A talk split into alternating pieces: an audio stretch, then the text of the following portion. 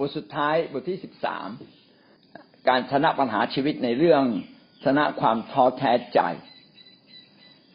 ความท้อแท้ใจเป็นสิ่งที่กัดกินชีวิตเราได้เสมอมีชายคนหนึ่งเขาเป็นคนที่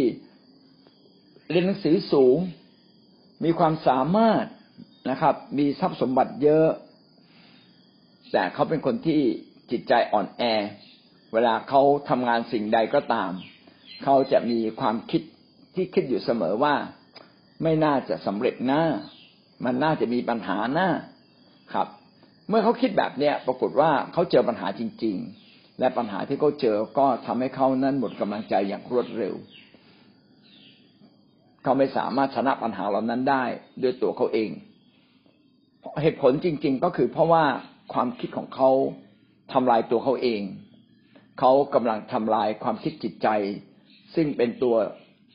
ความคิดจิตใจเป็นสิ่งที่ขับเคลื่อนชีวิตแต่ถ้าเขาไม่บำรุงเลี้ยงความคิดจิตใจให้ถูกต้องก็จะถูกกระแสแห่งความพ่ายแพ้เข้ามาครอบงำความท้อแท้ใจทำให้เขาพ่ายแพ้ในที่สุดแม้เขาจะมีรถเขาจะมีบ้านเขาจะเป็นคนที่เรียนหนังสือสูงมากแต่สุดท้ายเขาก็เป็นคนที่ไม่พบความสำเร็จในชีวิตเขาเป็นคนที่ขาดกำลัง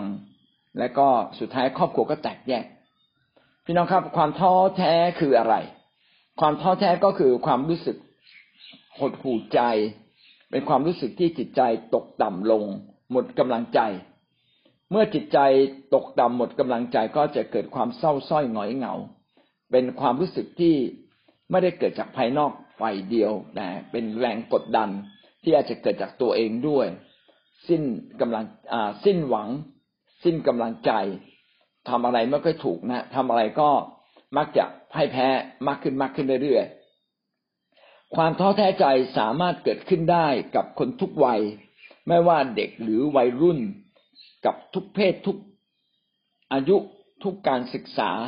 ทั้งกับคนรวยคนจนเพราะว่าสิ่งเหล่านี้ไม่ได้เกี่ยวกับสภาพแวดล้อมเหล่านี้แต่เกี่ยวกับสภาพจิตใจถ้าจิตใจของเราไม่ได้ถูกสร้างให้เข้มแข็งความท้อแท้ใจก็จะเข้ามากัดกินและก็หลายคนที่ฆ่าตัวตายก็เพราะว่าเกิดความท้อแท้ใจมองไม่เห็นทางออกแห่งชีวิตความท้อแท้ใจเนี่ยส่งผลเสียต่อตัวเองมากที่สุดแล้วก็จะส่งผลเสียต่อครอบครัวคนใกล้ชิดส่งผลเสียต่อทั้งองค์กรถ้าผู้นำเป็นคนที่ท้อแท้ใจก็จะไม่สามารถฟันฝ่าอุปสรรคปัญหาได้ถ้าผู้นำเป็นคนที่ท้อแท้ใจง่ายสังคมประเทศก็ต้องรับผลจากการนำเช่นนั้นผู้นำจึงต้องเป็นคนที่ชนะความท้อแท้ใจมากที่สุดหัวหน้าครอบครัวควรจะเป็นคนที่ชนะความท้อแท้ใจได้มากที่สุดผู้รับใช้พระเจ้าเราควรจะชนะความคิดที่ท้อแท้ใจมากที่สุดเพราะว่าเราถูกเจิมไว้เพื่อนำสังคมไปทางที่ถูกต้องและดีงาม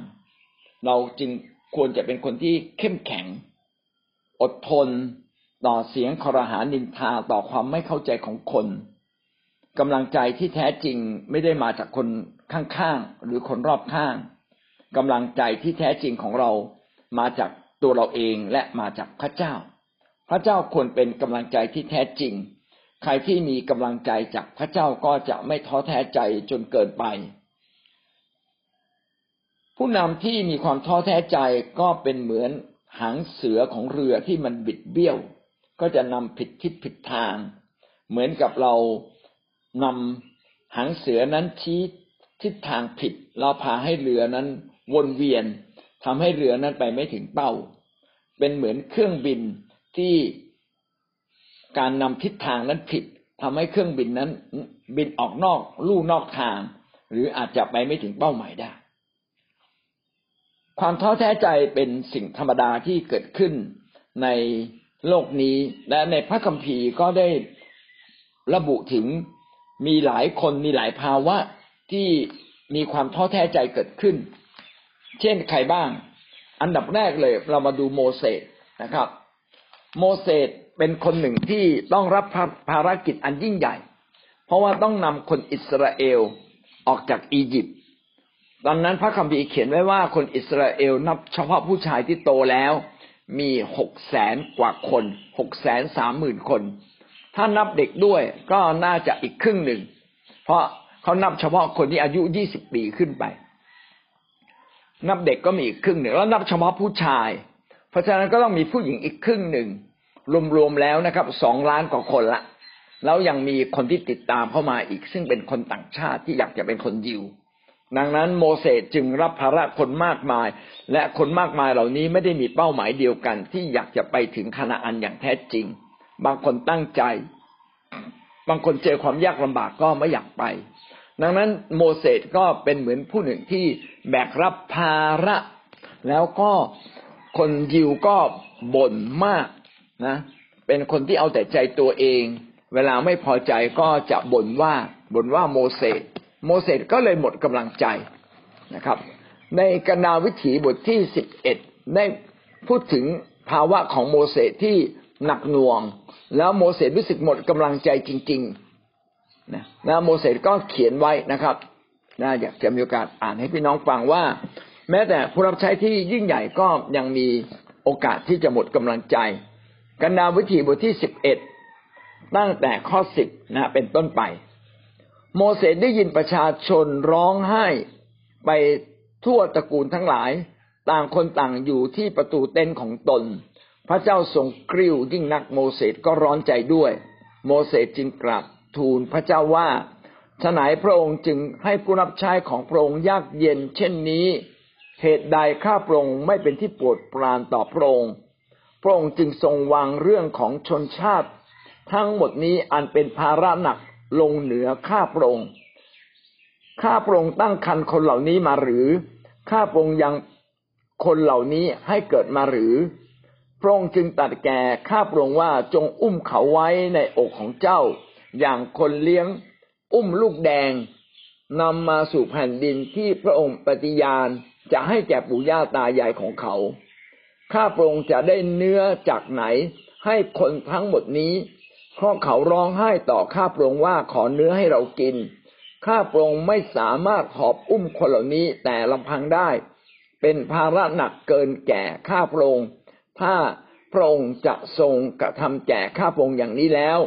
และถ้าข้าพระองค์เป็นที่โปรดปรานขอจงประหารข้าพระองค์เสียทันทีเถิด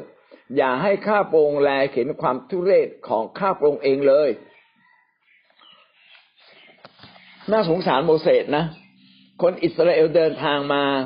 ไม่มีอาหารก็บ่นไม่มีเนื้อกินก็บ่นเพราะกินแต่มานานี่เป็นอาหารที่หล่นมาจากฟ้าแล้วก็ตามเก็บทุกเช้าเก็บปั๊บก็ได้กินเลยนะแต่พอกินมานานๆเนี่ยคนก็เบื่ออยากกินเนื้อก็มาบอกโมเสสอยู่อียิปต์ไม่ได้กินเนื้ออยู่นี่ไม่ได้กินเลยนี่จะพาเรามาตายหรือยังไงนะแล้วคนเหล่านี้ก็ร้องห่มร้องไห้นะครับนะเหมือนเด็กๆนะครับตีอกชกตัวนะกระทืบเท้าอยากได้ของแต่ไม่ได้โมเสสบอกพระเจ้าผมคนเหล่านี้ไม่ใช่ลูกผมนะแล้วทำไมผมต้องมาดูแลเขาขนาดนี้แล้วผมจะหาที่ไหนมาให้เขาอ่ะนะพระเจ้าบอกไม่ใช่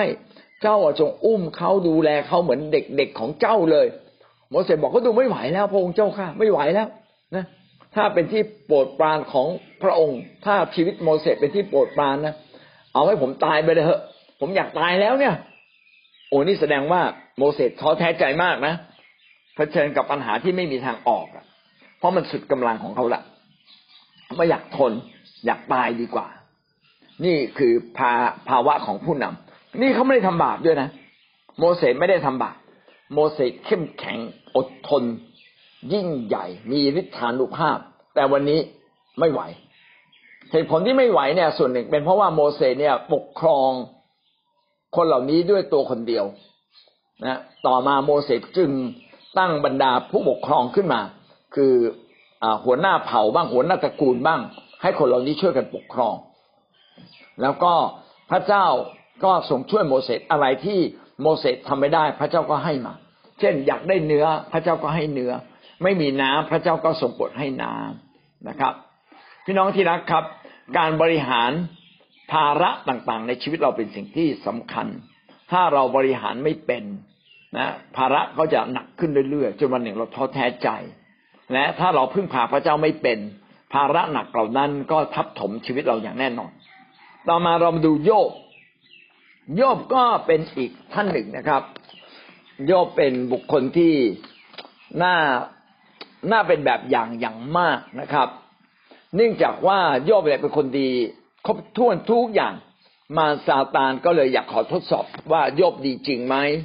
พระเจ้าก็อนุญาตนะครับบอกว่าทำอะไรก็ได้แต่อย่าให้โยบตายนะครับอย่าให้โยบตายพี่น้องมาซาตานก็ทำให้เกิดเหตุร้ายขึ้นมาในชั่วพริบตาเดียวนะครับก็คือบรรดาแพะแกะต่างๆก็มีคนมาโจมตีมาเอาไปนะครับมีไฟไหม้นะลูกต่างๆก็ปรากฏว่าตัวบ้านเรือนถูกพายุพัดล้มทับคนตายหมดเลยนะแพะแกะก็ถูกเอาไปหมดอูฐก็ปล้นเอาไปคือเรียกว่าวันเดียวได้ข่าวร้ายอย่างรวดเร็วนะครับแล้วก็โยบก็สูญเสียทุกสิ่งทุกอย่าง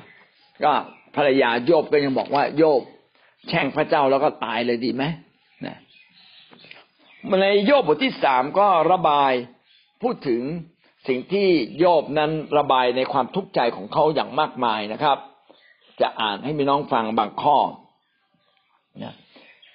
โยบบทที่3ข้อ1ต่อมาโยบอ้าปากของท่านแช่งวันกำเนิดของท่านโยบว่า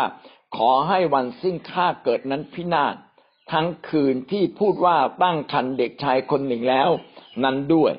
คือโยบบอกว่าท่านไม่เกิดมาไม่ดีกว่าเหรอนะครับข้อ11บอกว่าทำไมข้าไม่ตายเสียแต่กำเนิดทำไมข้าไม่ขาดใจเสียเมื่อข้าโปร่งจากครรภ์แล้วก็สิ้นไปคือถ้าตายตั้งแต่เล็กก็น่าจะดีนะครับนะแล้วโยบเนี่ยทุกทรมานมากข้อ20บอกว่าฉะไหนหนอผู้ที่ทนทุกเวทนาอย่างนี้ยังได้รับแสงสว่างและผู้ที่มีใจระทมทุกข์ได้รับชีวิตผู้คอยความตายแต่มันก็ไม่มาและขุดหามันมากกว่าหาทรัพย์ที่ซ่อนอยู่คือโยบเนี่ยก็รู้สึกว่าเขาทุกข์ใจมากพี่น้องไม่เพียงแต่สูญเสียนะสุดท้ายมารซาตานก็บอกขออีกทีได้ไหมนะขอพระเจ้าบอกว่าขอแกล้งโยบอีกหน่อยหนึ่งพระเจ้าบอกได้นะแกล้งยังไงก็ได้อย่าให้โยบตาย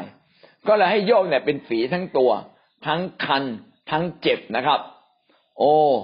สูญเสียยังไม่ว่านะเจ็บป่วยอีกเพราะฉะนั้นโยบเนี่ยรู้สึกว่าตนเองเจอปัญหาที่หนักหน่วงเกินกำลังของเขานะโยบจึงบอกว่าอยากตายพี่น้องหวังว่าเราจะไม่มีใครเผชิญปัญหาจนถึงขั้นอยากตายเพราะเราอยู่ในชุมชนคนของพระเจ้านะก็ให้เราคิดบวกให้เรามาหาพระเจ้าพบพระเจ้าเพราะพระเจ้าพบคำตอบอยู่ในชุมชนเราช่วยกันเหมือนเป็นครอบครัวใหญ่เราไม่ทิ้งกันและกันอธิษฐานเพื่อการปกป้องกันนะผ่านการอธิษฐานอีกท่านหนึ่งนะครับก็คือดาวิดแม้ถูกทำนายพยากรณ์ว่าจะได้เป็นกษัตริย์ที่ยิ่งใหญ่ตั้งแต่เขายังเป็นเด็กหนุ่มๆแต่ปรากฏว่าเส้นทางของดาวิดนั้นก็ไม่ใช่สิ่งที่ง่ายนะครับเส้นทางของดาวิดนั้นคดเคี้ยวจริงๆนะครับเมื่อเป็นนักรบที่ยิ่งใหญ่แล้วของซาอูลอิจฉาแล้วซาอูลก็ตั้งหน้าตั้งตาทำร้ายดาวิดตั้งใจจะฆ่าดาวิดหลายรอบนะครับแต่ดาวิดไม่ตายนะดาวิดกำลังดิดพินอยู่นะซาอูลเนี่ยมีผีเข้าสิงในจิตใจนะเอาหอกที่อยู่ข้างๆแบบทิ่มใส่ดาวิดเลยคือคว้างใส่แต่ขอโทษมันไม่โดดนะแบบนี้2ครั้งแล้วลองคิดดูดิดาวิดสุดท้ายต้องหนีนะหนีหัวซุกหัวซุนปรากฏว่ากษัตริย์ซาอูลก็ยังตามล่านะครับตามล่าชีวิตของดาวิดโอ้มันทุกข์มากเลยนะอยู่ในถิ่นทุรกันดารเนี่ยยากลำบากก็ทุกข์อยู่แล้วแต่ก็ยังต้องหนีหัวซุกหัวซุนในสดุดีบทที่42 และ 43ภาวะแบบนี้ทำให้ดาวิดเนี่ยแสวงหาพระเจ้า ดาวิดอยากหาพระเจ้าอยากพบพระเจ้าอยากให้พระเจ้าช่วยดังนั้นดาวิดเนี่ยจึงเป็นคนที่แต่งเพลงสดุดีขึ้นมามากมายนะครับเรามาดูสดุดีบทที่42นะข้อ 1 ข้อ 2บอกว่าคือกวางกระเสือกกระสนมหาลำธารน้ำไหลฉันใดข้าแต่พระเจ้าจิตวิญญาณของข้าพระองค์ก็กระเสือกกระสนหาพระองค์ฉันนั้นจิตวิญญาณของข้าพระองค์กระหายหาพระเจ้าผู้ทรงพระชนม์เมื่อไหร่ข้าพระองค์จะได้เข็นพระพักพระองค์นี่ไม่ใช่เป็นความหยดย้อยทางศิลปินที่แค่เล่าว่าอยากพบพระเจ้าแต่จริงๆดาวิดเนี่ยพบความทุกข์ใจมากทุกข์ใจนะครับเพราะว่าดาวิดอยู่ในภาวะที่ตนเองไม่เหลืออะไรแล้วก็ยังถูกตามล่างั้นดาวิดก็รู้สึกว่าชีวิตนี้ขอพบพระเจ้าเป็นสิ่งที่ยิ่งใหญ่ที่สุดนะครับเรามาดูอีกข้อหนึ่งที่ดาวิดได้พูดถึงความทุกข์ใจของดาวิดนะครับโดยเฉพาะอย่างยิ่งในข้อ5สดุดีบทที่42ข้อ5ได้พูดถึงจิตใจของดาวิดว่าดาวิดเนี่ยท้อแท้สุดกำลังอย่างไรบ้างจิตใจของข้าพเจ้าเอ๋ยฉะไหนเจ้าจึงป่ออยู่ฉะไหนเจ้าจึงกระสับกระส่ายภายในข้าพเจ้าจงหวังใจในพระเจ้าเพราะข้าพเจ้าถวายสดุดีแด่พระองค์อีกทรงเป็นความอุปถัมภ์และพระเจ้าของข้าพเจ้าข้อ6เขียนเหมือนกันเลยนะครับจิตใจของข้าพระองค์ฝ่ออยู่ภายในข้าพระองค์เพราะฉะนั้นข้าพระองค์จึงระลึกถึงพระองค์คือดาวิดพยายามจะบอกว่าจิตใจเขาเนี่ยเขาพูดอย่างนี้ตั้งหลายครั้งนะครับข้อ5ข้อ6ข้อ11นะจิตใจข้าพเจ้าเอ๋ยฉะไหนเจ้าจึงฝ่ออยู่ฉะไหนเจ้าจึงกระสับกระส่ายภายในข้าพเจ้าสิ่งนี้กำลังพูดถึงชีวิตของดาวิดว่าเวลาพบความทุกข์ยากลำบากจิตใจเนี่ยไม่เหลืออะไรเลยท้อแท้นะจนสิ้นหวังหมดหวังแต่ดาวิดมีกลวิธีอันหนึ่งที่สำคัญมากคือดาวิดรู้ว่าการเข้ามาเฝ้าพระเจ้าทำให้ชีวิตกลับฟื้นฟูขึ้นมางั้นดาวิดจึงตัดสินใจนะครับในนี้จึงเขียนว่าจงหวังใจในพระเจ้าเพราะข้าพเจ้าจะถวายสดุดีแด่พระองค์อีกผู้ทรงเป็นอุปถัมภ์และพระเจ้าของข้าพเจ้าดาวิดเก่งกว่าโมเสสนะครับโมเสสเนี่ยต้องร้องหาพระเจ้าบอกอยากตายแต่ดาวิดเวลานั้นแม้ทุกข์ยากลำบากจิตใจเนี่ยหมดกำลังนะครับแต่ดาวิดก็เข้ามาหาพระเจ้าร้องเพลงสดุดีสรรเสริญพระเจ้าก็ขอบคุณพระเยซูนะครับว่าเมื่อเราทั้งหลายเนี่ยอยู่ในภาวะที่ท้อแท้ที่สุดหมดกำลังที่สุดเป็นเวลาที่เราควรจะพบกับพระเจ้าเวลาที่เราทุกข์ใจเป็นเวลาที่เราควรพบกับพระเจ้าเวลาที่เราหมดกำลังนั่นแหละคือเวลาที่เราต้องการพระเจ้ามากๆนะครับในพระคัมภีร์ของดาวิดในบทที่42จึงเขียนไว้นะจงหวังใจในพระเจ้าเพราะข้าพเจ้าจะถวายสดุดีแด่พระองค์อีกผู้ทรงเป็นความอุปถัมภ์และพระเจ้าของข้าพเจ้านะข้อ5กับข้อ11เขียนซ้ำกันเลยนะครับว่าการเข้ามาเฝ้าพระเจ้าสดุดีพระเจ้านะและมั่นใจในความยิ่งใหญ่ของพระเจ้านะเป็นสิ่งที่จะช่วยดาวิดได้มากที่สุดข้อ8ได้เขียนไว้นะครับว่ากลางวันพระเจ้าทรงบัญชาความรักมั่นคงของพระองค์และกลางคืนเพลงของพระองค์อยู่กับข้าพเจ้าเป็นคำอธิษฐานต่อพระเจ้าแห่งชีวิตของข้าพเจ้าดาวิดเวลาท้อแท้ใจที่สุดดาวิดไม่ได้จมอยู่ในความท้อแท้แต่ว่าเขาร้องเพลงเขานึกถึงความรักมั่นคงของพระเจ้าเขามาอธิษฐานต่อพระเจ้าเขามาสรรเสริญพระเจ้าทำให้ชีวิตเขากลับคืนมานะครับความกระสับกระส่ายเขาก็หมดไป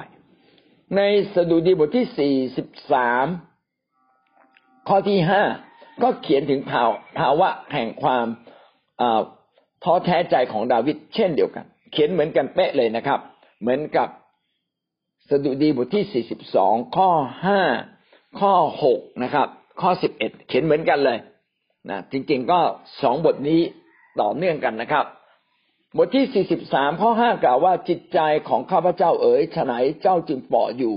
ฉะไหนเจ้าจึงกระสับกระส่ายภายในข้าพเจ้าจงหวังใจในพระเจ้าเพราะ ข้าพเจ้าจะถวายสดุดีแด่พระองค์อีกผู้ทรงเป็นความอุปถัมภ์และพระเจ้าของข้าพเจ้าดาวิดพูดอย่างกับว่าจิตใจของเขานั้นเป็นคนละส่วนกับเขาสั่งจิตใจของเขาว่าจิตวิญญาณของข้าพเจ้าเอ๋ยอย่าฟอเลยนะอย่ากระสับกระส่ายเลยจงหวังใจในพระเจ้าเห็นไหมเขาสั่งใจตัวเองใจเอ๋ยอย่ากระสับกระส่ายอย่าท้อแท้จงกลับมาหวังใจในพระเจ้าแล้วก็ยังบอกว่าเดี๋ยวปากของข้าพเจ้าเนี่ยจะสดุดีพระเจ้าอันนี้เป็นวิธีการแก้ความท้อแท้ที่ดาวิดได้กระทำนะเป็นสิ่งที่สุดยอดจริงๆต่อมาเรามาดูเปโตรท่านเปโตรเองเป็นสาวกคนที่เข้มแข็งที่สุดคนหนึ่งของพระเยซูคริสต์แต่ว่าเปโตรก็มีอยู่ช่วงหนึ่งที่อยู่ในความท้อแท้ใจอย่างยิ่งนะครับเพราะว่าในความคับขันนั้นเปโตรก็ปฏิเสธพระเยซูตอนที่พระเยซูก่อนจะถูกจับนะเปโตรเนี่ยแข็งขันนะบอกว่าใครจะทิ้งพระองค์ข้าพเจ้าจะไม่ทิ้งนะช่วงเวลานั้นเองพระเยซูก็บอกกับเปโตรบอกว่าเปโตรเราบอกเจ้าเลยนะเจ้านี่แหละจะเป็นคนที่ปฏิเสธเราถึง3ครั้งเปโตรบอกโอ้ยไม่หรอกใครจะปฏิเสธพระองค์ผมไม่ปฏิเสธเพราะเวลานั้นเหตุการณ์ร้ายยังไม่เกิดขึ้นแต่พอพระเยซูคริสต์ถูกจับจริงๆนะครับแล้วก็ถูกพาไปตีถูกไปพาไปลงโทษแล้วก็ไปตรึงที่กางเขนพี่น้องเปโตรหนีครับหนีเสร็จแล้วสุดท้ายเปโตรก็ไม่ได้หนีไม่ได้ขอติดตามพระเยซูดูว่าพระเยซูเป็นยังไงบ้างก็ตามไปดูใกล้ๆคืนนั้นก็มีคนมาทักเปโตร3ครั้งไอ้นี่มันลูกศิษย์พระเยซูเปล่าผมไม่เกี่ยวผมไม่ใช่นะแบบเนี้ย3ครั้งด้วยกันนะเปโตรเองก็สบถสาบานว่าเขาไม่รู้จักพระเยซูนะครับ3ครั้งด้วยกันแล้วทันใดนั้นไก่ก็ขันพระคัมภีร์ก็ได้บันทึกไว้นะครับในมัทธิวบทที่26ข้อ74 75อ่านให้พี่น้องฟังนะครับเปโตรก็สบถสาบานใหญ่ว่าข้าไม่รู้จักคนนั้นก็คือพระเยซูในทันใดนั้นไก่ขันเนี่ยตามที่พระเยซูได้พูดไว้เลยนะครับเปโตรจึงระลึกถึงคำที่พระเยซูตรัสไว้ว่าก่อนไก่ขันเจ้าจะปฏิเสธเรา3ครั้งแล้วเปโตรก็ออกไปข้างนอกร้องไห้เป็นทุกข์ยิ่งนักเปโตรร้องไห้เป็นทุกข์ยิ่งนักพี่น้องจะเห็นว่าชีวิตของเราเนี่ยบางครั้งเราอยู่ในภาวะที่เราไม่สามารถควบคุมอารมณ์ได้เกิดความเศร้าเสียใจอย่างสุดๆเลยนะครับการร้องไห้จึงเป็นเรื่องธรรมดาบางครั้งคนเสียใจมากให้เขาร้องไห้เถอะครับนะเราก็ปลอบประโลมเขาให้เขาร้องไห้ไม่ควรจะบอกเขาว่าหยุดร้องบอกร้องเถอะนะร้องให้สบายใจให้เขาร้องไปเพราะว่าเมื่อคนเราทุกข์ใจมากๆมันก็ต้องคือมันเหมือนน้ำเดือดไอ้น้ำเดือดเนี่ยฝากาบ้างเผยพี่น้องไปกดฝากากาก็ระเบิดทั้งกาเลยเพราะฉะนั้นให้คนร้องไห้บางทีเด็กให้ร้องไห้เงียบแล้วตีตายเลยทำไมต้องร้องพี่น้องไปพูดอย่างนี้ไม่ได้บอกลูกถ้าลูกอยากร้องไห้มาเดี๋ยวแม่หาที่ให้ร้องมาเอามุมหนึ่งให้ร้องอย่าร้องเสียงดังนักแต่ร้องได้ร้องเถอะนะแต่บางคนเนี่ยนะครับสูญเสียญาติสูญเสียคนรักเคยอยู่ด้วยกันเพิ่งเจอกันเมื่อเช้านี้ตายแล้วเหรอแบบตกใจร้องไห้เลยพี่น้องให้เขาร้องนะครับนะให้เขาร้องเถิดเพราะเขาจะรู้สึกว่าความอัดอั้นตันใจนั้นได้ถูกระเบิดออกมาแล้วก็หมดสิ้นไปเปโตรได้ปฏิเสธพระเยซูตามที่พระเยซูได้ทำนายไว้เปโตรก็รู้สึกทำไมผมเนี่ยเป็นคนอ่อนแอขนาดนี้ผมปฏิเสธพระเยซูลงคอนะทำไมผมไม่ร่วมกับพระเยซูแต่เวลานั้นภัยมาถึงตัวมนุษย์เราเนี่ยพอภัยมาถึงตัวเนี่ยเอาตัวรอดไว้ก่อนนะโทษคนนู้นโทษคนนี้แล้วก็เอาตัวรอดเปโตรก็อยู่ในภาวะแบบนั้นพอเปโตรอยู่ในภาวะแบบนั้นเสียใจ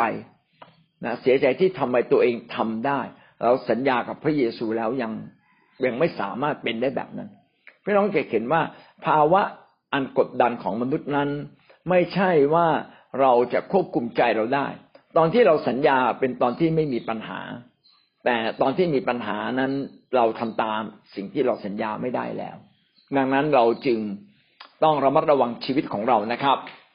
ผมไม่ได้บอกว่าเราอยากสัญญาอะไรที่ดีจงสัญญากับพระเจ้าจงสัญญากับคนที่เรารักจงสัญญาอะไรที่สิ่งที่ดีและถูกต้องต้องสัญญาแต่อะไรที่ทำไม่ได้นะครับก็เริ่มต้นใหม่ถ้าสิ่งนั้นยังเป็นสิ่งที่ถูกต้องพี่น้องก็ยืนหยัดทำต่อไปแต่ถ้าไม่ถูกต้องเราก็ต้องหันออกมานะเริ่มต้นกับตัวกับใจสมัครเปโตรครับเราผ่านไปแล้วนะครับไม่ว่าจะเป็นโยบเป็นโมเสสเป็นดาวิดเป็นเปโตรมาอีกด้วยอีกท่านหนึ่งคือเปาโลเป็นอัครทูตเป็นผู้รับใช้พระเจ้าที่ยิ่งใหญ่เราได้ทำงานของพระเจ้ามากกว่าผู้รับใช้ท่านใดๆทั้งสิ้นแต่ว่าแม้กระนั้นก็ตามเปาโลก็มีภาวะแห่งความทุกข์ใจร้อนใจหนักใจไม่น้อยเช่นเดียวกันนะครับ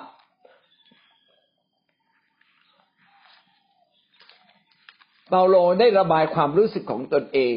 มากที่สุดเลยในพระคัมภีร์2โครินธ์ถ้าเราอยากรู้ว่าเปาโลเนี่ยท้อแท้ใจอย่างไรบ้างพี่น้องไปอ่านใน2โครินธ์2โครินธ์ทั้งหมดเลยนะครับเป็นบทที่เปาโลได้พูดถึงความทุกข์ใจอย่างสาหัสในชีวิตของเขาในความทุกข์ใจมากแต่พระเจ้าก็ชูใจเปาโลเสมอแต่ทำให้เราเห็นว่าในความทุกข์ใจนั้นก็แอบซ่อนความรู้สึกบางสิ่งบางอย่าง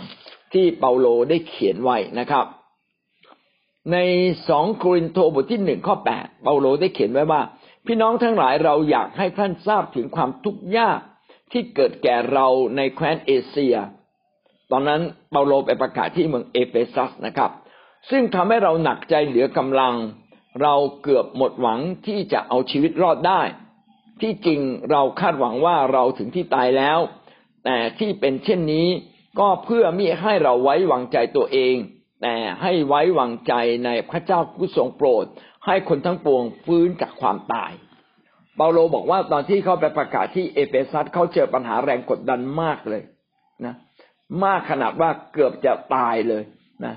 เกือบจะตายเขาคิดว่าเขาตายแล้วด้วยซ้ำเองด้วยซ้ำไปแต่เปาโลก็พูดนะครับมีทางออกสำหรับเปาโลว่าที่เป็นอย่างนั้นนะเพราะว่าเปาโลเนี่ยไว้วางใจตัวเองแต่พระเจ้าไม่อยากให้เราไว้วางใจตัวเองอยากให้เราไว้วางใจพระเจ้าสุดใจดังนั้นเวลาเราแบกปัญหาใดๆก็ตามที่มันทุกข์ใจหนักใจท้อแท้ใจสุดๆเป็นเวลาที่เราควรจะเข้ามาหาพระเจ้าและให้พระเจ้าแบกรับภาระอันหนักหน่วงในชีวิตของเราร่วมกับเราเปาโลได้ระบายถึงความทุกข์ยากลำบากในตัวเขาอย่างมากมายนะครับได้เขียนไว้นะอย่างมากมายว่าช่วงที่เขาประสบปัญหาอย่างมากนะในการรับใช้พระเจ้า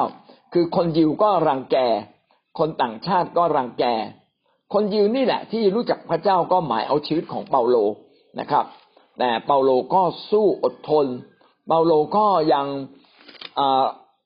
เรียกว่าอะไรนะเขาเป็นคนที่รับใช้พระเจ้าโดยที่ไม่เห็นแก่เงินทองเขาเป็นผู้รับใช้พระเจ้าเขาควรจะได้รับการดูแลจากคริสตจักรแต่เปาโลก็เย็บเต็นท์ทำมาหากินด้วยตัวเองสิ่งที่เปาโลได้ระบายถึงความทุกข์ยากของเขาในระบายชัดเจนไว้ใน2โครินธ์บทที่11นะครับบทที่11ตั้งแต่ข้อ22เป็นต้นไปนะครับจนถึงข้อ29ผมจะอ่านบางส่วนให้ท่านฟังนะครับ2โครินธ์บทที่11ข้อ22กล่าวว่าเขาเป็นชาติคีบูหรือข้าพเจ้าก็เป็นเหมือนกันเขาเป็นชาติอิสราเอลหรือข้าพเจ้าก็เป็นเหมือนกันเขาเป็นเผ่าพันธุ์ของอับราฮัมหรือข้าพเจ้าก็เป็นเหมือนกันเขาเป็นคนรับใช้ของพระคริสต์หรือข้าพเจ้าก็ดีกว่าเขาเสียอีกข้าพเจ้าพูดอย่างคนบ้าข้าพเจ้าทำงานใหญ่ยิ่งกว่าเขาอีก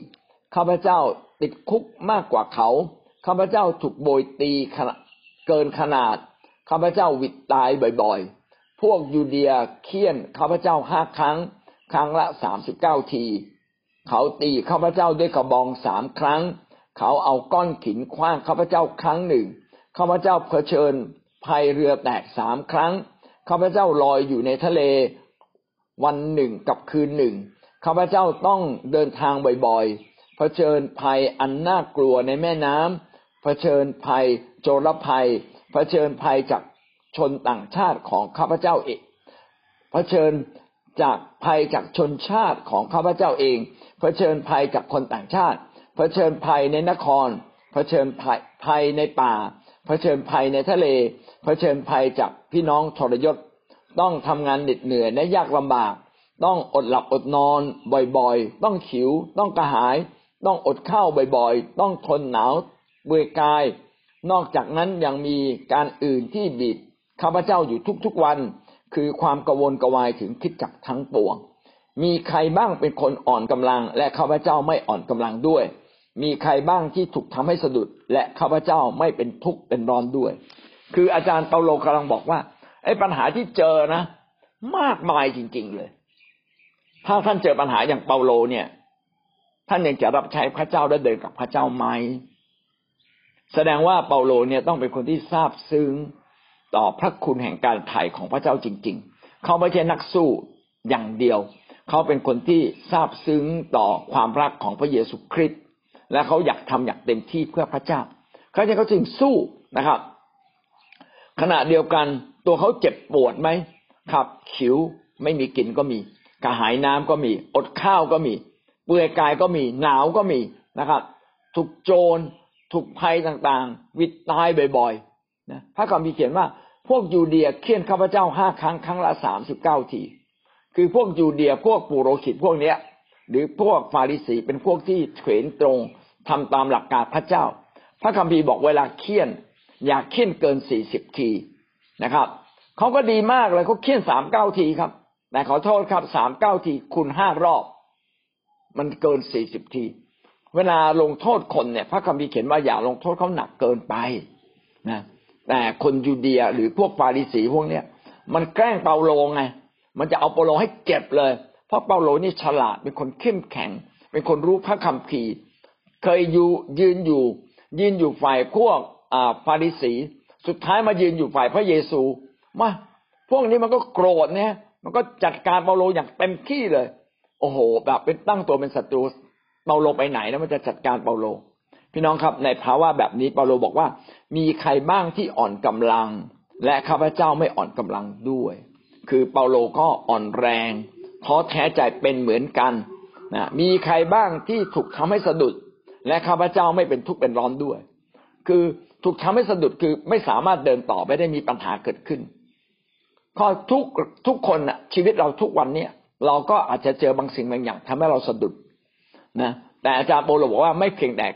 เปาโลสะดุดนะเปาโลยังเห็นใจคนที่สะดุดเลยแสดงว่าในท่ามกลางภาวะปัญหาต่างๆเนี่ยเปาโลขยายใจตัวเองเสมอนะก็นี่เป็นสิ่งที่น่าประทับใจว่าท่ามกลางความท้อแท้หมดกำลังที่เราเผชิญปัญหามากมาย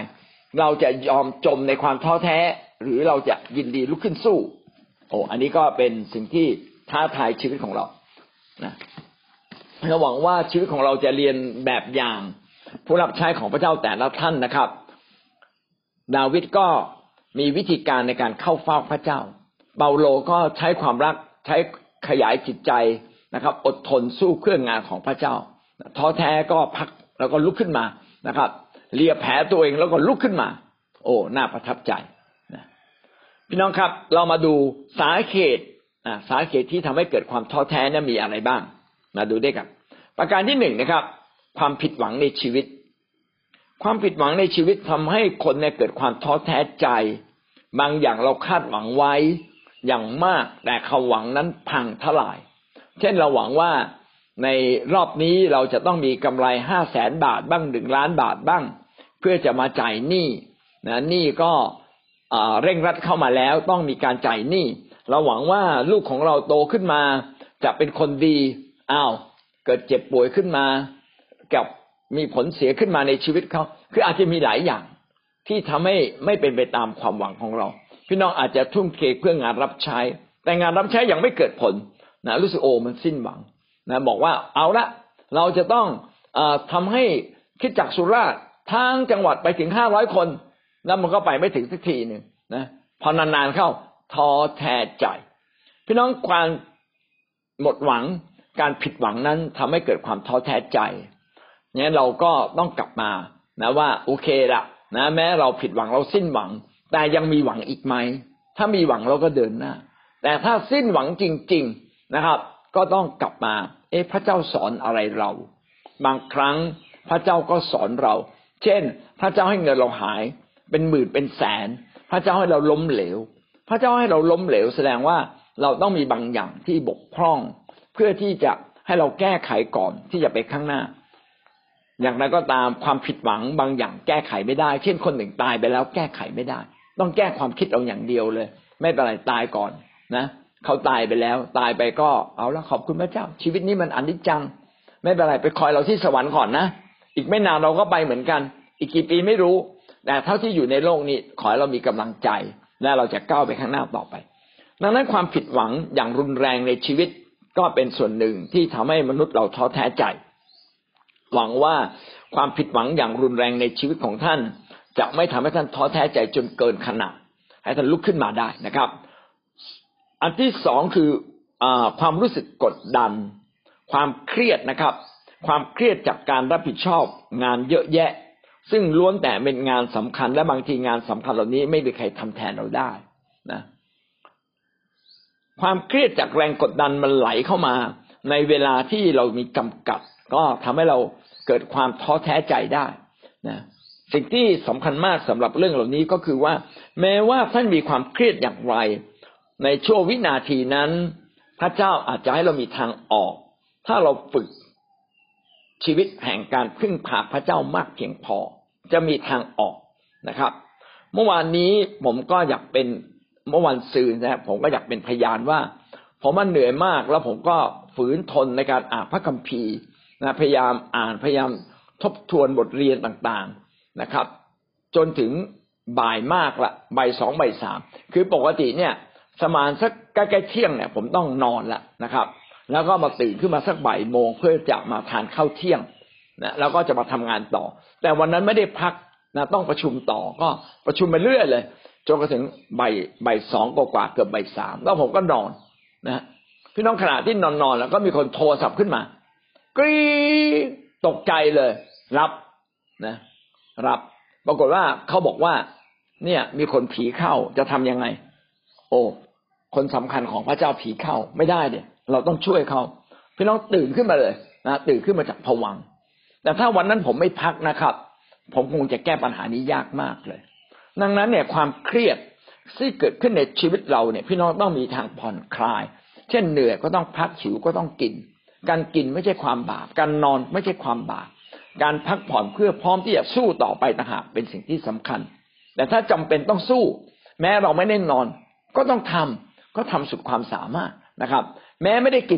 นก็ต้องทำบางครั้งนะมันต้องทำต่อเนื่องเรื่อยๆนะไม่มีเวลากินเลยก็ไม่เป็นไรงั้นหวังว่าแรงกดดันที่เกิดขึ้นในชีวิตของเราพี่น้องก็ต้องมีบางอย่างมาสู้กับมันนะครับเช่นขยายความเชื่อขยายความอดทน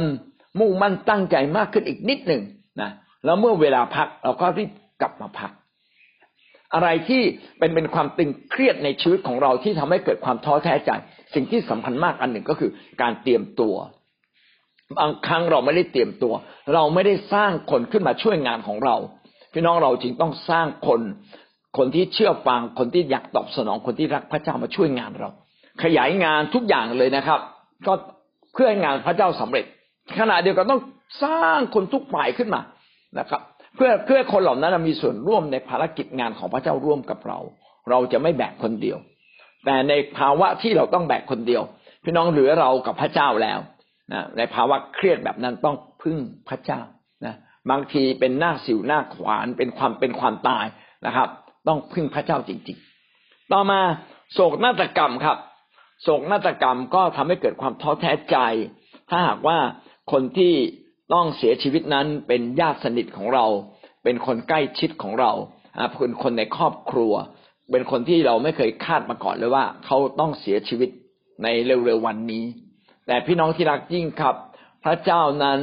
ให้เรารู้ตัวเสมอนะครับว่าชีวิตในโลกนี้เป็นสิ่งที่ไม่แน่นอน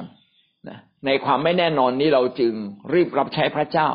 ในความไม่แน่นอนนี้เราจึงจัดการทุกอย่างอย่างดี นะครับเราจึงรักทุกๆคนนะสามารถแสดงความรักได้ตั้งแต่วันนี้พี่น้องแสดงความรักห่วงใยใครโทรไปหาเขานะครับแสดงความรักทำความดีกับเขาก่อนที่วันเวลานั้นจะสายเกินไปการสูญเสียคนรักนั้นเป็นสิ่งที่ทำร้ายจิตใจอย่างมากนะครับนะบางคนเนี่ยรักแมวมากแมวตายโอ้ยร้องไห้รักหมามากหมาตัวนี้น่ารักอยู่กับเรามานานร้องไห้ก็ดีนะรักหมารักแมวร้องไห้แต่อยากให้เอาความรักของเราไปรักคนนะแมวก็เป็นส่วนประกอบนะเราคิดว่าแมวก็มีส่วนชูกำลังใจเราถ้ามันหมดหน้าที่แล้วก็ปล่อยมันไปเถอะนะครับนะถ้าเป็นคนในครอบครัวที่เรารักกันล่ะต้องขอบคุณพระเยซูนะเมื่อเราจากกันก็ตามแต่เราจะพบกันบนฟ้าสวรรค์ก็น่าจะทำให้เราคลายโศกได้นะครับเรื่องของสุขภาพโอ้เรื่องสุขภาพจะทำให้คนท้อแท้ใจได้จริงๆอะไรที่มันเจ็บป่วยนานๆเจ็บป่วยนานๆเจ็บมากๆก็ทำให้ท้อแท้ใจผมเคยไปเยี่ยมคนป่วยนะครับเขาเจ็บมากเลยแล้วเขาบอกว่าเขาเจ็บเหลือเกินเขาเจ็บเหลือเกินนะครับพี่น้องถ้าเจ็บเหลือเกินอยู่ในโรงพยาบาลมันก็ยังฉีดมอร์ฟีนได้นะฉีดยาแก้ปวดได้แต่คนบางคนเนี่ยหาหมอไม่ได้ไม่มีเงินไม่มีบัตรประชาชนไปก็เสียเงินยอมเจ็บยอมปวดนะบางคนเป็นมะเร็งนะหมอไม่รู้จะรักษายังไงแล้วนะพี่น้องความเจ็บปวดที่ต่อเนื่องนานๆเนี่ยมันทำให้คนหมดกำลังใจ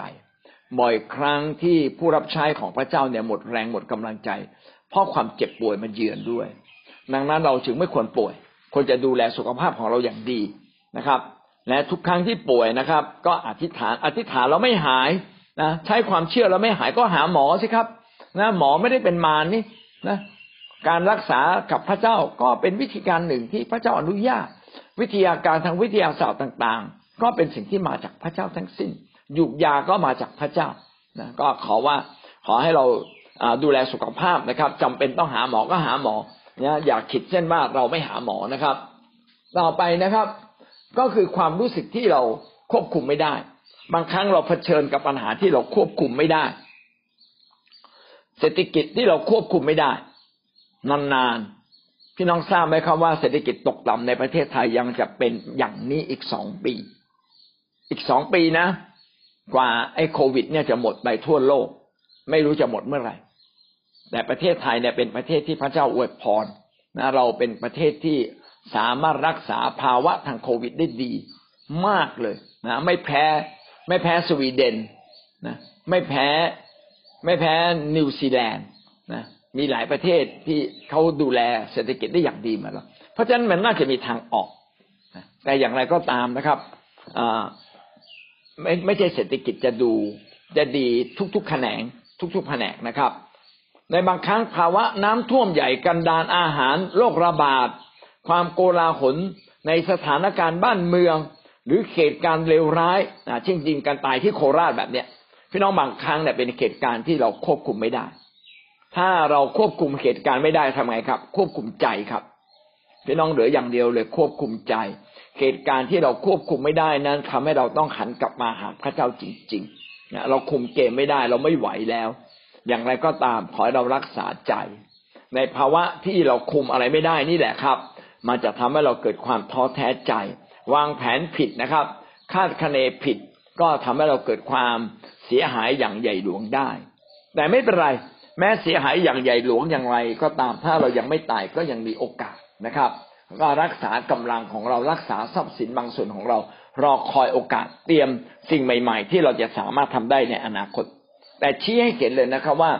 พี่น้องที่รักครับสิ่งเหล่านี้สามารถทำให้เราท้อแท้ใจได้เช่นความผิดหวังนะความเครียดแรงกดดันในชีวิตนะความตายของคนที่เกิดขึ้นในครอบครัวหรือคนที่เรารักปัญหาเรื่องสุขภาพปัญหาที่เราควบคุมไม่ได้นะอันนี้ก็เป็นสิ่งเหล่านี้ทำให้เราสูญเสียจิตใจที่มั่นคงเข้มแข็งทำให้เกิดความท้อแท้ใจเรามาดูนะครับสาเหตุทางใจที่ทำให้เราเกิดความท้อแท้ใจมีสาเหตุทางใจอะไรบ้างที่ทำให้เราเกิดความท้อแท้ใจเรามาดูด้วยกันมีหลายเรื่องนะครับเรื่องที่1ก็คือความคิดด้านลบคืออะไรครับ ความคิดด้านลบก็คือการมองปัญหาเลวร้ายเกินจริงการมองปัญหาไม่สมจริงการมองปัญหาไม่สมจริงการสร้างภาพนะครับที่มันผิดปกติอันนี้เขาเรียกว่าความคิดด้านลบบางทีเรามองปัญหาเนี่ยร้ายแรงเกินมันร้ายแรงมันร้ายแรงแต่มันร้ายแรงเกินไปนะครับบางทีเราสร้างภาพแห่งความเสียหายเยอะเกินไปภาพที่ลบเกินขนาดนะครับไอ้เนี่ยเขาเรียกว่าความคิดด้านลบความคิดด้านลบเนี่ยมีลักษณะรายละเอียดเช่นมองแต่ปัญหามองไม่เห็นทางออกนะฮะโอ้ปัญหามันเยอะเหลือเกินไม่รู้จะแก้ยังไงมองไม่เห็นทางออกนะมองแต่ความยากลำบากไม่มองจุดที่มันแก้ไขปัญหาได้นะครับมองว่ามันสำเร็จยากมองแบบนี้นานๆพี่น้องก็จะเกิดความหมดหวังถ้าเราหมดหวังเมื่อไหร่นะครับความคิดแง่ลบก็ยิ่งเกิดขึ้นมองทุกอย่างเลวร้ายเกินจริงความคิดแง่ลบก็ยิ่งลบมากขึ้นนะไม่อยากให้เรามองสิ่งเหล่านี้นะครับว่ามันเป็นสิ่งที่แก้ไขไม่ได้หรือบางคนมองเกินขอบมองในขอบเขตอันหนึ่งเลยธุระไม่ใช่เรื่องนี้ผมไม่เกี่ยวโยนให้ผมได้ยังไงนะครับอันนี้ก็ทำให้ชีวิตเราเนี่ย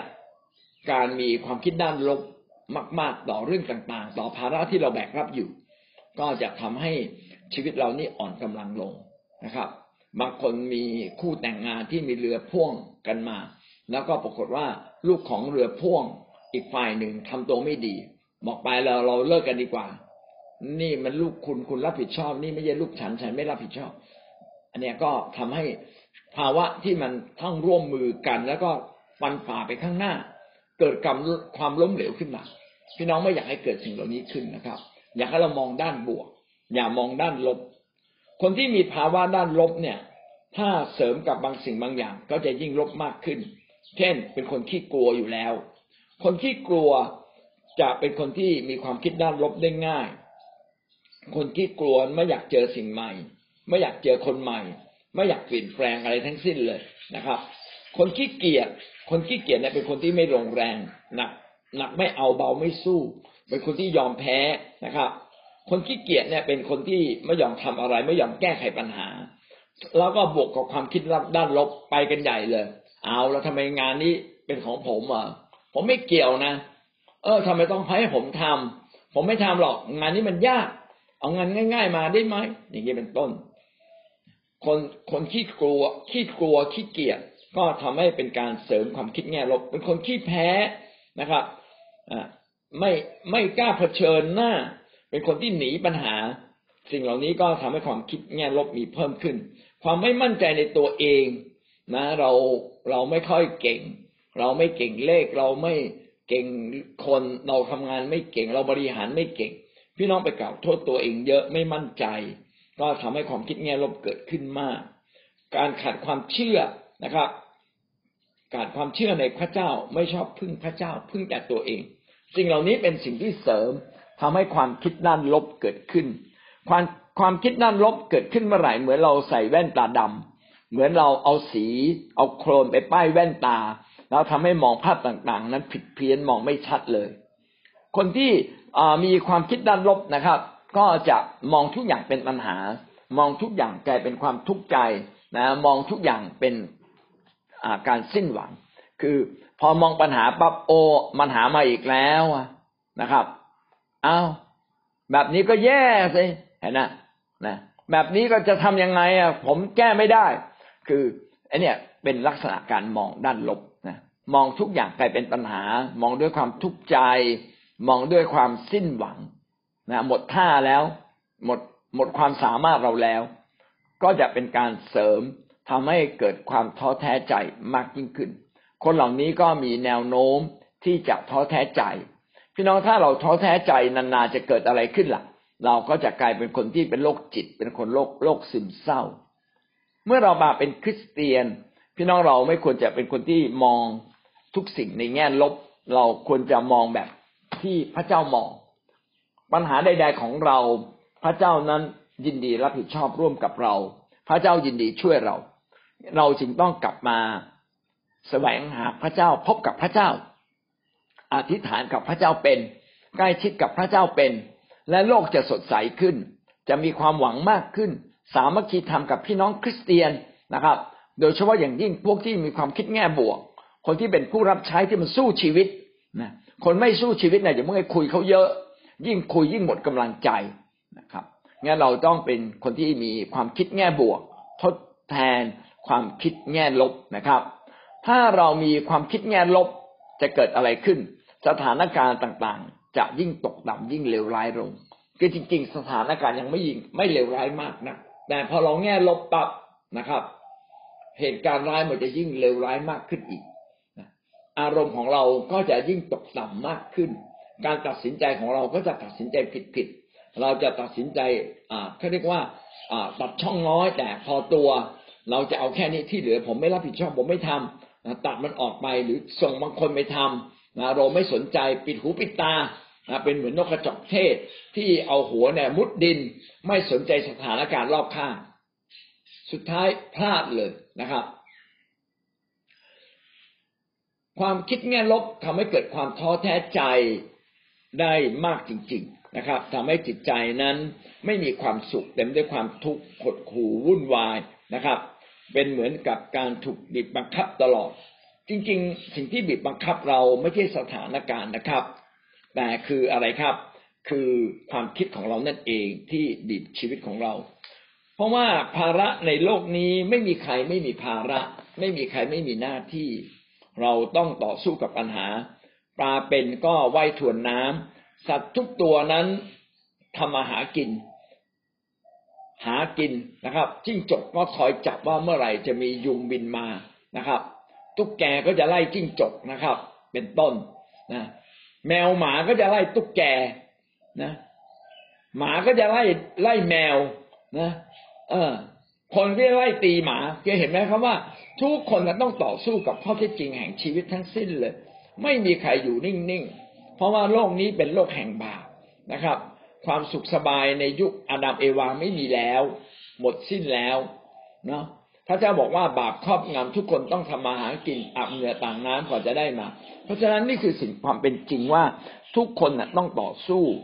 อาดัมเอวาเมื่ออยู่ในสวนแห่งความสุขสบายอาดัมเอวายังต้องทำงานเลยนะครับเฝ้าสวนเพราะฉะนั้นหลายคนชอบมาคิดบอกว่าเนี่ยเกษียณแล้วไม่ทำอะไรพี่น้องคิดผิดนะครับเราต้องทำครับสิ่งที่มีค่าต้องทำต่อไปนะถ้าเราไม่ทำชีวิตเราจะตกต่ำเราจะไหลไปสู่ความหายนะแน่นอนเลยเราจะเป็นโรคอัลไซเมอร์นะเพราะเราไม่ใช้ความคิดแล้วนะชีวิตเราแทนที่จะสอนลูกสอนหลานได้เราไม่สอนไม่แนะนำเราบอกคนนี้ตัดหางปล่อยวัดไม่สนใจแนะนำมันไม่ฟังถ้าแนะนำไม่ฟังเราก็อธิษฐานเผื่อนะเผื่อว่าพระเจ้าจะพูดกับเขาดังนั้นอย่าคิดลบนะแต่ให้เราคิดสู้นะชีวิตที่คิดสู้นะแก้ไขปัญหานะชีวิตที่พึ่งพาพระเจ้าและเดินไปข้างหน้าเป็นชีวิตที่สำคัญนะครับต่อมาครับสิ่งที่ทำให้เราเกิดความท้อแท้ใจก็คือความผิดบาปของเราเองความผิดบาปและการฟ้องผิดในใจการฟ้องผิดนั้นก็คือการที่เรากล่าวโทษตัวเราเองลงโทษตัวเราเองรู้สึกว่าเราเนี่ยทำผิดเราเป็นคนแย่เป็นคนไม่ดีเป็นคนใช้ไม่ได้ความรู้สึกฟ้องผิดทำให้ความรู้สึกตกต่ำย่ำแย่ทำให้จิตใจเราแฟบลงความบาปนะครับตอนทำเนี่ยดีนะตอนทำบาปรู้สึกสนุกนะพี่น้องลองไปกินเหล้ารู้สึกมันสนุกไหมตื่นเต้นนะกระปี้กระเปล่าโอ้โหกินไวน์กินเอากระปี้กระเปล่ารู้สึกสนุกมากเลยนะสนุกสนานเพลิดเพลินเป็นเหมือนภาพเปรียบลูกโป่งก็แหมกำลังเป่าเต็มที่เลยนะเป็นบอลลูนก็กำลังจะลอยเลยนะครับพี่น้องขณะทำบาปเนี่ยเป็นความตื่นเต้นเป็นความสนุกจริงๆแต่ภายหลังทำบาปแล้วเป็นไงบ้างครับโอ้เป็นความทุกข์ใจนะเป็นความทุกข์ใจเอาเงินหมดแล้วเนี่ยซื้อเหล้าหมดแล้วอะแล้วพรุ่งนี้จะเอาอะไรไปจ่ายค่ารถค่าบ้านจะจ่ายค่าเราเรียนให้กับลูกไม่มีอีกแล้วนะครับปวดหัวเหลือเกินนะตอนกินมันก็ดีนะเพลินดีพอกินเสร็จตื่นเช้าขึ้นมาปวดหัวมากเลยนะครับรู้สึกไม่สบายไปทำงานไม่ตรงเวลางานสำคัญเจ้านายนัดไปไม่ได้พี่น้องครับตอนทำบาป รู้สึกดีครับแต่ทำบาปเสร็จแล้วรู้สึกว่ามันหมดแรงมันหมดเรี่ยวแรงมันมีปัญหารุมเราเข้ามามากมายถ้าเป็นลูกโป่งก็เหมือนกับเราปล่อยลมออกแล้วมันก็แฟบวาบดังนั้นความบาปการฟ้องผิดต่างๆสิ่งเหล่านี้มันเป็นเหมือนจิตใจที่เป็นต้นเหตุที่ทำให้เราเกิดความท้อแท้ใจจิตใจเราจะท้อแท้ใจถ้าเรายังจมอยู่ในความบาปคริสเตียนที่ฉลาดนั้นก็ต้องเอาชนะบาปนะอย่าหลงไปเดินในทางบาปเพราะว่าบาปนี่มันสนุกสนานมันกระปี้กระเป๋าแน่นอนเลยแต่สุดท้ายนำมาซึ่งความทุกข์ใจอย่างยิ่งนำมาซึ่งความหายนะและสุดท้ายนำไปสู่ความตายเนี่ยความบาปต่างๆไม่ควรจะมีในชีวิตของเราเมื่อเราทำบาปเราสารภาพบาปแล้วก็หันหลังให้บาปจะดีกว่าประการที่สามนะครับคือแรงกดดันในชีวิตแรงกดดันหน้าที่รับผิดชอบอย่างที่เราบอกไปแล้วว่าความรับผิดชอบเป็นสิ่งจำเป็นแต่ก็ความรับผิดชอบเป็นสิ่งที่มีจริงๆนะครับเกิดขึ้นมากมายอาจารย์เปาโลมีความรับผิดชอบต่อคริสตจักรมากมีความรู้สึกกังวลกวายต่อคริสตจักรต่างๆนะครับในโครินธ์ที่เราพูดไว้ตะกี้นี้แรงกดดันต่างๆในชีวิตเราเนี่ยสอนอะไรเราครับสอนให้เรารู้จักบริหารครับเราจึงต้องบริหารเราอย่าอยู่คนเดียวนะครับพี่น้องที่รักครับพระวจนะของพระเจ้าได้พูดถึงเอลียาเนี่ยเป็นผู้รับใช้พระเจ้าในสมัยกษัตริย์อาหัสและก็นางเยเซเบลปรากฏว่าประชาชนเนี่ยทิ้งพระเจ้าไปหมดสิ้นเลยนะครับตอนนั้นเหลือแต่เอลียาผู้เดียวและเอลียาก็ท้าพวกผู้เผยพระวจนะพระบาอัน450คนคนเดียวนะครับท้าเลยท้ากันเลยว่าเอาละพระเจ้าจะตอบคำอธิษฐานด้วยไฟได้อย่างไรบ้างเอาพระบาอันก่อนเลยผู้เผยพระวจนะพระบาอันเอาเลยท่านถวายบูชานะครับส่วนของเรานี่เราจะพึ่งพระเจ้าและเราก็จะให้พระเจ้าตอบคำอธิษฐานของเราด้วยไฟสุดท้ายนะครับไฟลุกโชนครับขณะที่เอลียาถวายเครื่องบูชานะพระบาอันนี่ตกใจมากเลยนะเวลานั้นเป็นเวลาที่เอลียาปลุกเร้าคนขึ้นมาให้ทำการเข่นฆ่าพระบาผู้เผยพระวจนะพระบาอัน450คนตายเรียบเลยเอลียาดูเหมือนมีชัยชนะจากคนเดียวนะครับทำให้ประชาชนลุกขึ้นมาพี่น้องผมกำลังจะบอกว่าแรงกดดันในชีวิตเนี่ยเป็นสิ่งที่เราต้องสู้จริงๆเพราะแม้เราเหลืออยู่คนเดียวอย่างเอลียาเนี่ยถ้าเราสู้ก็สามารถนำชัยชนะมาสู่พระเจ้าได้แต่ต่อมาเอลียาก็แพ้นะครับแพ้อย่างไรครับนางเยซาเบลครับเข่นฆ่าเอาคนตามล่าเอลียาต้องหนีหัวซุกหัวซุนนะหนีไปไม่มีอาหารนะครับกลัวการถูกเข่นฆ่าเหนื่อยก็เหนื่อยหิวก็หิวง่วงก็ง่วงนะครับสุดท้ายเอลียาบอกพระเจ้าบอกว่าไม่เอาแล้วนะครับขอไม่หนีละขอพระเจ้ารับชีวิตเขาไปเถิดนะในภาวะเช่นนั้นเนื่องจากเอลียาได้พึ่งพาพระเจ้าเป็นพระเจ้าก็มาช่วยเอลียานะครับให้อีกาคาบขนมปังให้เอลียาไปถึงลำธารน้ำที่ยังพอมีน้ำให้ดื่มได้พี่น้องที่รักยิ่งครับคนที่เผชิญปัญหาหนักๆนะแต่ถ้าเราไม่พึ่งพระเจ้าเราจะเดินต่อไปไม่ได้นะคนในโลกนี้เผชิญปัญหาหนักหน่วงภารกิจต่างๆในชีวิตมากมายถ้าจะเปรียบว่าเป็นเหมือนคนวิ่งสายพานพี่น้องตราบใดที่เราเปิดไอ้เครื่องวิ่งสายพานวิ่งไปเถอะครับมันไม่มีทางพ้นเครื่องได้เลยเครื่องมันก็เดินอยู่นั่นแหละนะงั้นชีวิตของบางคนเนี่ยทำงานคล้ายๆแบบนั้นนะเดินอยู่บนสายพานงานนี้จบมาอีกแล้วมองงานชิ้นที่2จบมาชิ้นที่3ชิ้นที่3มาชิ้นที่4ไม่มีเวลาพักเลยแท้จริงพระเจ้านั้นมีเวลาพักพระเจ้าจึงบอกว่าทำงาน6วันพัก1วันและการพัก1วันเราควรจะไปโบสถ์ไปเต็มที่กับพระเจ้าไปสรรเสริญนมัสการพระเจ้าไปฟังเทศน์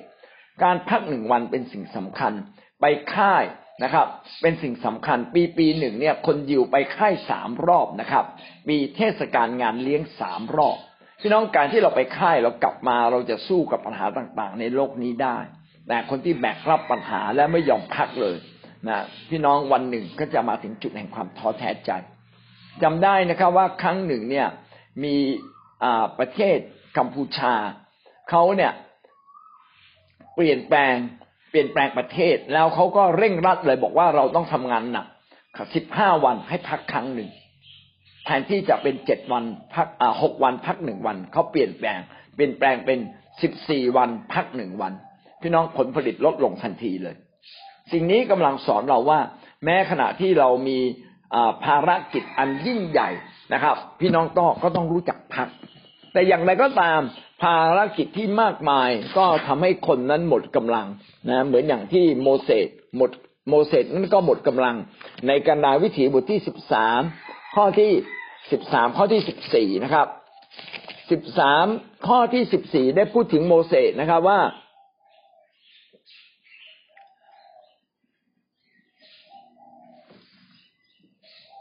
ไม่ใช่กรณา13กรณาวิถีน่าจะ11มากกว่านะครับกรณาวิถีบทที่11ข้อที่14นะครับข้าพระองค์ไม่สามารถหอบอุ้มคนเหล่านี้แต่ลำพังได้เป็นภาระที่หนักเกินแก่ข้าพระองค์นะโมเสสบอกไม่ไหวแล้วพระเจ้าข้าไม่ไหวแล้วนะครับหนักเกินไปพี่น้องการหนักเกินไปก็ทำให้คนนั้นหมดกำลังใจประการที่4นะครับปัญหาร่างกายที่เจ็บป่วยนานๆก็เป็นต้นเหตุที่ทำให้เรานั้นเกิดความท้อแท้ใจได้นะหวังว่าพี่น้องจะดูแลสุขภาพตั้งแต่ยังไม่ป่วยนะครับใครป่วยแล้วก็ขอให้พึ่งพาพระเจ้านะบางคนนั้นนอนไม่หลับพี่น้องการนอนไม่หลับก็มาจากการที่เราไม่ได้ไว้วางใจพระเจ้าอย่างสุดใจนะการที่เราไม่ได้พักนะเรากินกาแฟเยอะเกินไปกระตุ้นตัวเองเยอะเกินไปเราไม่ผ่อนคลายไม่ได้พักสงบนะครับทุกอย่างสามารถแก้ไขได้นะครับงั้นหวังว่าเราจะดูแลสุขภาพของเราอย่างดีนะครับอาเมนนี่ทั้งหมดนะครับก็เป็นสิ่งที่บอกเราว่าชีวิตของเรานั้นถ้าเราทำเกินขนาดเราก็จะอยู่ในภาวะที่เราท้อแท้ใจได้เราจบเพียงแค่นี้ก่อนนะครับพรุ่งนี้เราจะมาพูดถึงว่ามีสัญญาณอะไรบ้างที่แสดงถึงความท้อแท้ใจและเราจะแก้ปัญหาความท้อแท้ใจอย่างไรเอาละพี่น้องเรามาแลกเปลี่ยนกันครับท่านเคยท้อแท้ใจไหมแล้วก็ท่านแก้ไขความท้อแท้ใจอย่างไรบ้างครับเชิญครับ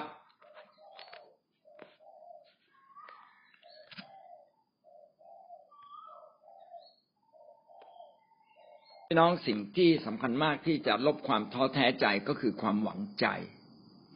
ในพระเจ้านั้นความหวังใจเป็นจริงแต่ความหวังใจ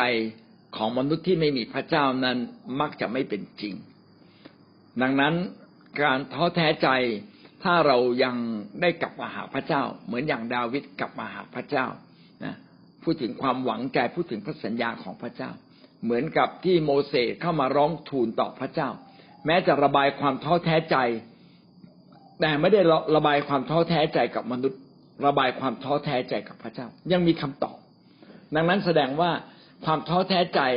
สำหรับชีวิตมนุษย์อย่างพวกเรามีคำตอบคือคำตอบของเราอยู่ในพระเจ้านะแต่สำหรับคนในโลกความท้อแท้ใจของเขาเนี่ยมันน่าเศร้าคือเขาไม่มีทางออกเลย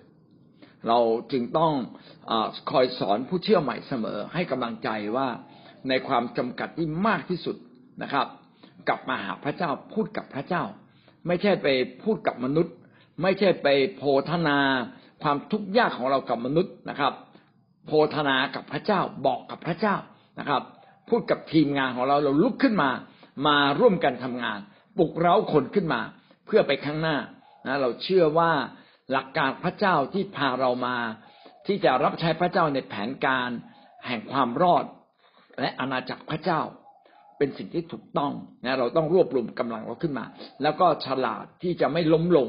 นะครับในไม่ว่าเรื่องอะไรเกิดขึ้นแม้ว่าท่านจะขาดทุนธุรกิจเป็นแสนเป็นล้านพี่น้องมีทางออกนะครับมีทางออกจริงๆนะครั้งหนึ่งผมก็เคยแนะนำคนที่คือมาเชื่อพระเยซูแต่ว่ากู้หนี้ยืมสินเยอะไปหมดเลยแล้วก็มาเชื่อพระเยซูพระเจ้าก็อวยพรให้เขาดีขึ้นนะแต่เนื่องจากว่าหนี้สินเขาเยอะเกินไปสุดท้ายผมจำต้องแนะนำเขานะบอกว่าคุณอยู่ตรงนี้นะคุณตายแน่เลยพวกหมวกกันน็อกเอาคุณตายแน่เลยแม้ว่าจะเป็นทางที่ไม่ถูกต้องนะแล้ววันนี้คุณยังเป็นผู้เชื่อใหม่คุณรู้จะทำธุรกิจอะไรถ้าคุณมีทางออกที่ดีนะไปเลย นะสุดท้ายก็หนีนะผมบอกผมเห็นใจคุณนะถ้าคุณต้องหนีไปอยู่จังหวัดอื่นก็ไปเถอะให้คุณสามารถตั้งตัวได้นะแล้วก็อย่าลืมหนี้สินของคุณกับเขาเงินต้นเท่าไหร่มีโอกาสคืนเขาด้วยกันละกันนะอย่าหนีเขาจนหมดสิ้นไปหนีเพื่อเราจะตั้งตัวใหม่หนีเพื่อเราจะไปเริ่มต้นชีวิตใหม่นะก็คือผมคิดว่าความท้อแท้น่ะมันมีทางออกนะครับอย่างน้อยผมอยากให้ท่านเนี่ยปรึกษาพระเจ้าแล้วก็ปรึกษาผู้นำของท่าน